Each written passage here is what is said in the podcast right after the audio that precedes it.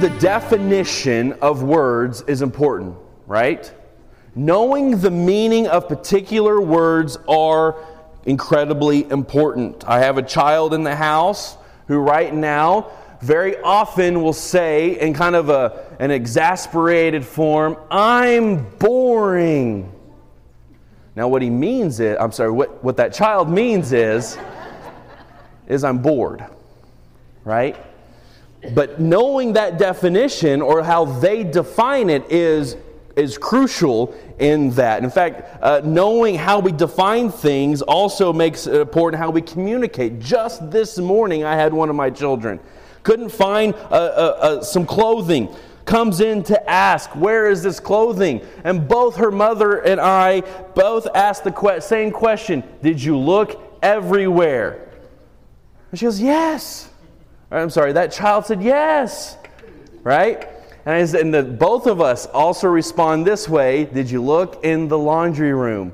Well, no, right? The definition of everywhere might be a little different from a, a, child to a parent. How we define things is incredibly important. Now, my favorite illustration of this, perhaps of all time, is this. Right now, my two youngest are six and four. And uh, my youngest are referring to themselves as twins.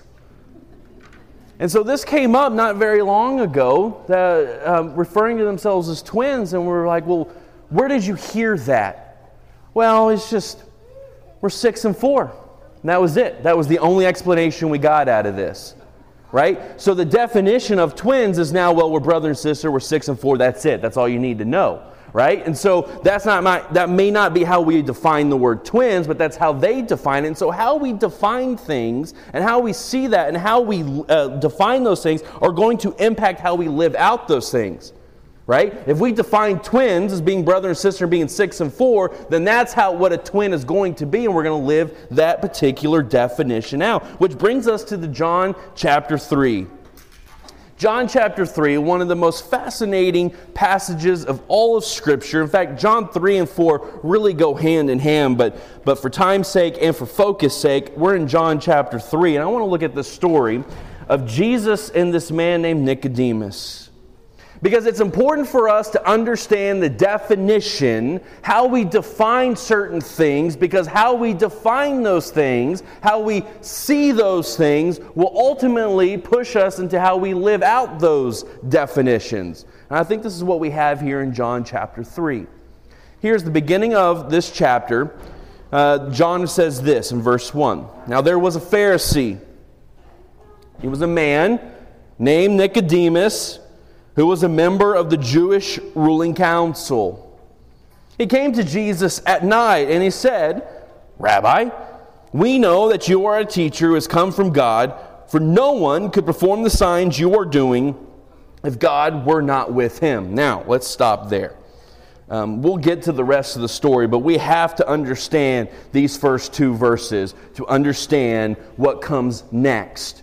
This is part of us understanding the definition of, of this particular interaction of Jesus and this man named Nicodemus. So let's first observe a, couple, a few things. First, Nicodemus comes at night. He's coming at night. Now, light and dark are an important sign or symbol in the Gospel of John. So, John pointing out that Nicodemus comes in the night is not an accident. Did Nicodemus come at night? Yes, but John wants us to understand more than the physical or literal uh, uh, appearance of Nicodemus, that Nicodemus is someone who not only wants to approach Jesus, but he's someone who's approaching him from a different place, a place in life known as darkness. Secondly, Nicodemus refers to Jesus as a rabbi. Now, Nicodemus is a Pharisee, John says. He's a member of the Jewish ruling council. So we learn pretty quick that Nicodemus is not only Jewish, but he's one who, who, who not only enforces the law, he probably is one who helps make the laws, uh, enforcing, enforcing God's laws. But more than that, he refers to Jesus as rabbi. And referring to him as rabbi shows that Nicodemus sees Jesus as more than just a guy who came in and did some good things in chapter 2. Jesus would not have been universally accepted, especially by Pharisees, especially by Sadducees, as a rabbi. Jesus did not become a rabbi in the typical normal uh, route. And so Nicodemus, though, sees him, he respects him, and clearly acknowledges that Jesus is a rabbi of God, a teacher of God's word. Which I think also shows this about Nicodemus. You read Mark, you read Matthew, and also in occasions in Luke, especially towards the end. Pharisees, Sadducees, teachers of the law, they want to trap Jesus. See, the other gospels have this notion, have this idea. They want you to understand that Jesus was in a lot of danger by these teachings. And so when Jesus would say certain things, when Jesus would do certain things, like on the Sabbath, those Pharisees and those Sadducees wanted to trap him, not Nicodemus. There's no in, uh, ill will, there's no ill intent here for Nicodemus. He's not trying to trap him, he refers to him as rabbi clearly respectful and wants to know the man that he has heard about and probably has witnessed since Jesus was in Jerusalem just a chapter earlier. Now, we also find out that Nicodemus, being a re- religious leader, later in John chapter 3, Jesus refers to him quite literally as the teacher of Israel being very specific there, that, it, that Nicodemus may be one who is at the top of the religious order of Jerusalem. He may be the guy in charge of all of Jerusalem and the Jewish people and the Jewish people's faith or following of God's law. Now, in chapter 2, verse 23, uh, John says this While he was in Jerusalem at the Passover festival, that's Jesus, many people saw the signs he was performing and believed in his name. Nicodemus, I think, is one of those who saw the signs and the miracles and listened to the teachings of Jesus and now approaches him at the beginning of chapter 3 with respect and with, with a curiosity of coming into this. Another observation here, and I promise all this is going to come to head, but Nicodemus doesn't have a question. Notice, Nicodemus doesn't ask Jesus for anything, he has a statement. He wants to share what he has observed and what he believes about this rabbi named Jesus, and he noticed godly things have occurred in this man named Jesus. And so I think Nicodemus is showing a willingness for conversation. He wants to see what this is all about, not trap him, but notice all the things that have gone on, he's witnessed, and wonder what kind of rabbi, what kind of person can do this. Now, all those observations in these first two verses bring us to this because I want us to understand uh, where Nicodemus is coming from because each and every one of us come from different places every time we open the text. Every time we open the word that John refers to in John chapter 1, every time you and I come to the word, we come like Nicodemuses. We come to the Word with different backgrounds and different ideas and different observations and, yes, different curiosities. And we have to acknowledge that some of us, if not all of us, come here for similar reasons, that we are all Nicodemuses. We're all approaching Jesus with some sort of curiosity. We're coming into this place with some kind of uncertainty.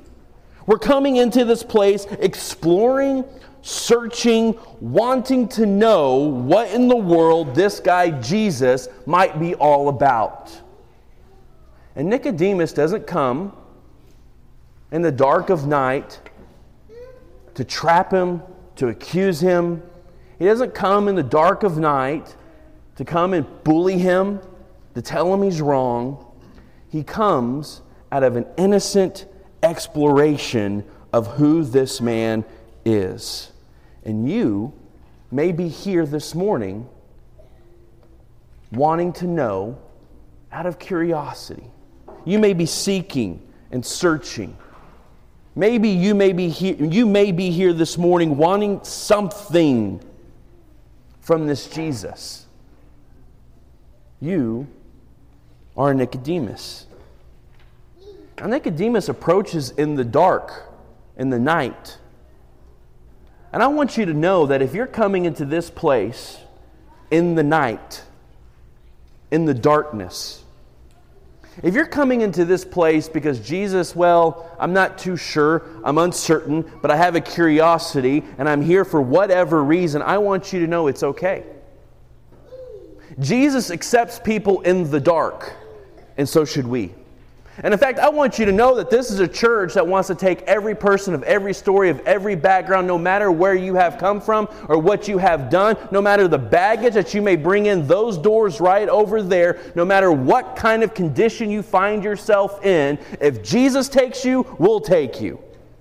And Nicodemus is a man who has high stature. He's well off. He knows who he is. He knows what he believes in, but he comes in with some kind of curiosity. And in that curiosity, he comes in the darkness, so to speak, to figure out who this Jesus is all about. And no matter where you find yourself, no matter where you may or how you may explain your relationship with Jesus, if you have one at all, guess what? If Jesus welcomes you, we welcome you. Because that's what Jesus does here. He takes this man in the middle of the night, probably because Nicodemus doesn't want to be seen by all. But more importantly, John wants to point out that he is a curious, searching, and seeking man about this guy named Jesus. And so that leads us to this big question to which I want to ask, because I think this is where John 3, and this is all coming out of the first two verses, and I promise we'll pick up the pace here in just a second. But in these first two verses, it leads us to this big question What is the meaning of my life? Because Jesus challenges our definitions. And I think Nicodemus now finds himself curious and wanting some kind of answers. He wants some kind of conversation with this Jesus. And he comes into this place, and I think his definition of life is being challenged. The things that he found important are now, he's not so sure if they're important. And so Nicodemus comes in with, I think, this big, broad question of what is the meaning of my life? Because Jesus has a knack for challenging our definitions and how we see things. And if Jesus isn't challenging you, if he's not pushing you, if he's not encouraging you to have a new definition for life, then you are not paying attention to Jesus. I asked Laura earlier in the week, I said, Laura, do you think I can talk about the meaning of life in a, in a 30 ish minute sermon on, a, on this upcoming Sunday? And she said, No, you cannot. I said, I'm going to do it anyways. Because I think, this is the, I think this is the heart of the matter, the issue, the, the point to which Nicodemus comes into the story, into the life of Jesus. He's curious, he's seeking, he doesn't quite know or necessarily have all the answers. He's just seen it, heard it, witnessed it, and now he wants to know what in the world is the meaning of life now? What is the meaning of my life? How do I define things now? Because Jesus has a knack for changing our definitions.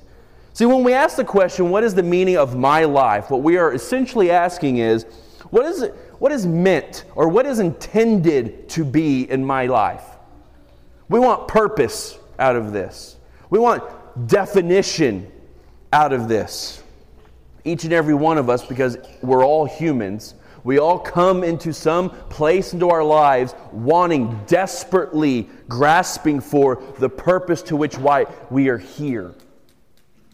Each of us and our honesty, we will answer, I want to know why God put me here. Why am I here? Is it to be something more, to do something more, to be a part of something more? What is that purpose? What am I intended to be? And so now, Nicodemus, who once thought his life was defined by his obedience to the Old Testament laws of God, and more that, as he lived and worked into his career, he began to define life as being one who's on the Jewish ruling council. He began to define life as one who led the Jewish council. He was one who, who enforced the law. He was on top of the pyramid, if you will. And now he is questioning what is his life intended to be? Because he's seen and heard and witnessed Jesus. And so he comes in the dark. And I'm glad he came in the dark. I'm glad he approached Jesus at any time of day, but John wants us to know he comes out of curiosity. He doesn't come in enlightenment, he comes with seeking. And he wants to know who this Jesus is. And so, John chapter 3, verse 3, Jesus responds to Nicodemus with this Very truly, I tell you, no one can see the kingdom of God unless they are born again. Okay, let's stop there. I, I, you're like, I promised I'll pick up the pace, but not yet, okay? Let's notice how Jesus responds to Nicodemus's statement. Because here's what I think is going on. Jesus is not responding to the statement, he's responding to the situation. Much like if one of my children, my younger children, are running through the house with scissors yelling, I love scissors, I love scissors, I will take those scissors out of their hands, not responding to the statement they love scissors, but to the situation that they're running with scissors, right? And so Jesus isn't, he's not coming in with more compliments. This is what Nicodemus does. He starts with compliment. Jesus is not responding to that. He's responding to the situation that Nicodemus has come in the dark, in the night, to witness and be in the presence of Jesus. And so Jesus responds with this peculiar, peculiar statement. He's curious. Now, the statement, okay, makes sense. Now, the statement has something to do with life, has something to do with rebirth and we'll see here in just a moment that Nicodemus is confused by it. But here, Jesus says if you want to see the kingdom of God, which is if you want to see goodness, if you want to see respectfulness, if you want to see good works, if you want to see the Spirit of God here in this world, then you have to be born again. This is his statement. Now, I think this is going to be very crucial for the rest of this particular passage because that born again statement can get us all caught up into other weird things, tangled down roads that we don't need to be going down. Because here's what Jesus means that word, quite literally, anthonin, means from above or from heaven. So when Jesus comes in, responding to the situation, Jesus quite literally says, Very truly I tell you, no one can see the kingdom of God unless they are from above. Now, that born again statement, those words go together because it can quite literally mean be, being born again or being born. And so Jesus is using two words a physical one of birth, but also a spiritual one that comes from above. And Jesus is saying if you want to see the goodness of God, guess what? You're going to have to be someone who comes from above. Now, here's another way of thinking about this, and this is my favorite one because this word ethonin has this, such deep layers of meaning here.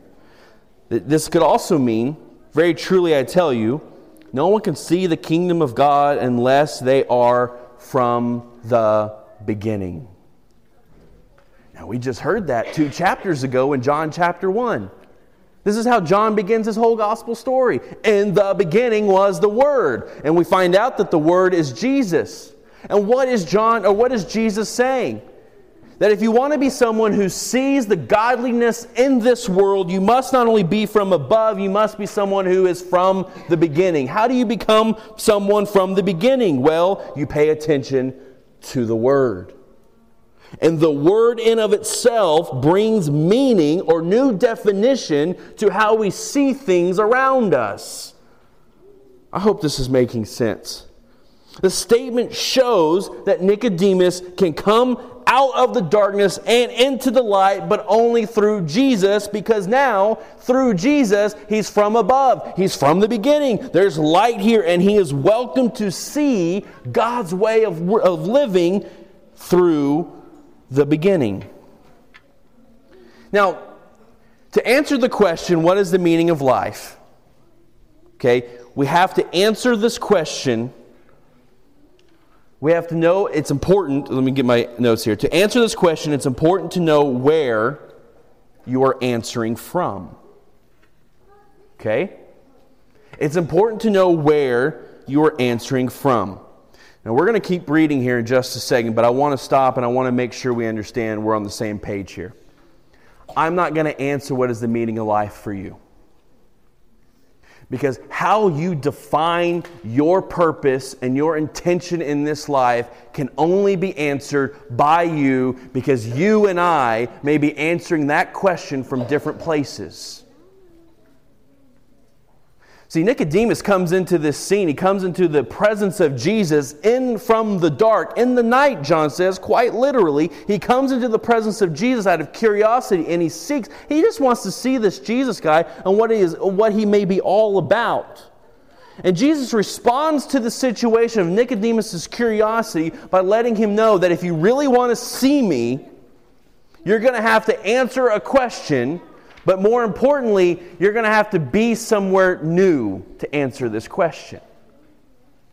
You're going to have to be from above or born again.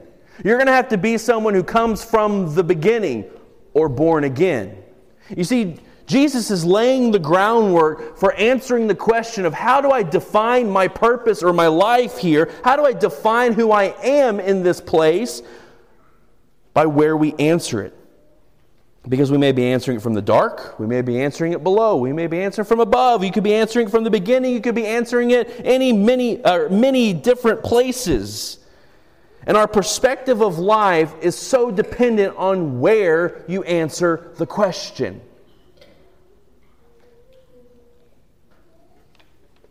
John chapter 3, verse 4. How can someone be born when they're old? Nicodemus asked. I mean, surely they cannot enter a second time into their mother's womb to be born. So Nicodemus takes Jesus' statement quite literally, and now he's confused. How can you be born again? He says. Doesn't make any sense. I'm a adult. I'm a grown man. I cannot be born again from my mother's womb. This new idea and this new language is illogical. It doesn't make flesh, earthly sense. That statement and this question is grounded in, in, a different kind of place. You see, we look at that word, anthonin, we look at Jesus' statement of being born again, and if we think of that from the darkness or from the earth or from the flesh, it doesn't make any sense. Jesus being uh, asking adults to be born again is illogical and it's dumbfounded and it can't happen. But but if we are people born again from the place above, from heaven and of itself, then our position and our ground and our stance changes. And Jesus' statement is not about a physical rebirth, it's about a spiritual rebirth. It's about a new life that comes only from the Word that was there in the very beginning. So Jesus continues. John 3, verse 5. So Jesus responds. Very truly, I tell you, no one can enter the kingdom of God unless they are born of water and the Spirit. So, what is Jesus doing? He's clarifying what he meant back in verse 3. Okay, he now understands or he's now clarifying to where Nicodemus is coming from. See, you're defining life from this earth or from the position of this place. And Jesus saying, No, no, no. I want you to know not only can you see the kingdom of God, you can't enter the kingdom of God unless something spiritual happens. And that is water and spirit. Jesus talking about baptism. Jesus is bringing up the notion that something happens in this baptism. Baptism. When one confesses that Jesus Christ is Lord and Savior. And that confession propels the person to go into a body of water and to literally be d- uh, doused, to, to kind of lean back, to be immersed into the water and coming up out of the water. Now, you look at that physical act and you look and you say, okay, what does it mean for me to get in the pool and come down and come back up? But, but, if you're one who's coming from a different position, from the, from the above place or from the very beginning, you look at this act of confession propelling you into the water and dying to this place. Going into the water is more than physical, it's more than just a routine or a religious uh, way of going about things. It's us confessing a new position. And that position is death. And that position is life because out of death comes life everlasting in baptism. You see, we die in the water, but we're raised up in the water. And out of the water, now wet, we signify spiritually the Spirit is upon us. This is God's promise to each and every one of us that God will be with us. His Spirit will be amongst us, and it will be over us in the watery grave to which we confess His Son's life in baptism. It's not a simple act of it's not a simple religious act. It's a movement, a spiritual movement out of the darkness. And this is Jesus's this is Jesus's pulling of Nicodemus. Nicodemus, you're here, and I'm so glad you're here. Nicodemus, you come into the dark, but I want you in something more, and I want you to see how life is lived, not from this place, but from the place above from the heavenly place, from the very beginning, the word that's been there, the word that I am, Jesus might say, is pulling you out of the darkness with water and baptism, with water in the Spirit. Verse 6 Flesh gives birth to flesh, but the Spirit gives birth to spirit. You should not be surprised by my saying, You must be born again. The wind blows wherever it pleases. You hear its sound, but you cannot tell where it comes from or where it's going. So it is with everyone born of the Spirit. Now, I won't spend much time, I won't spend any time here, but that same word, spirit and wind, same word. Jesus is now taking the physical, the darkness, and he's now taking the spiritual, the light, and he's taking spirit and wind, and he's starting to put the physical together with the spiritual. That there is something significantly important about baptism. It is a physical thing that's illogical. You just go in the water and come up, but there is something important about its spiritual significance. Water and the Spirit are now coming together. Verse 9 Nicodemus says, How can this be? And you're Israel's teacher. You are the teacher of Israel, is the quite literal translation there, verse 10. And you do not understand these things. Very truly, I tell you, we speak of what we know and we testify to what we have seen, but still you people do not accept our testimony. I have spoken to you of earthly things and you do not believe. How then will you believe if I speak of heavenly things? No one has ever gone into heaven except the one who came from heaven. That's the Word. That's the Son of Man. Verse 14. Just as Moses lifted up the snake in the wilderness, so the Son of Man must be lifted up, that everyone who believes may have eternal life. Let's wrap it up this way. As I often mention, I'm a visual person, and this is the visual that came to mind for me. Now, it seems clear to me that Jesus' interaction and conversation with Nicodemus is centered, it's fundamental to the conversation. It's centered around water and spirit. Because water and spirit bring the flesh and the spirit together. The act of baptism is more than just a physical act, it is a spiritual act that'll change your life. And so, what this water and spirit does, if we take Nicodemus as the example, is the water and spirit will change the ground or the place to where Nicodemus is standing.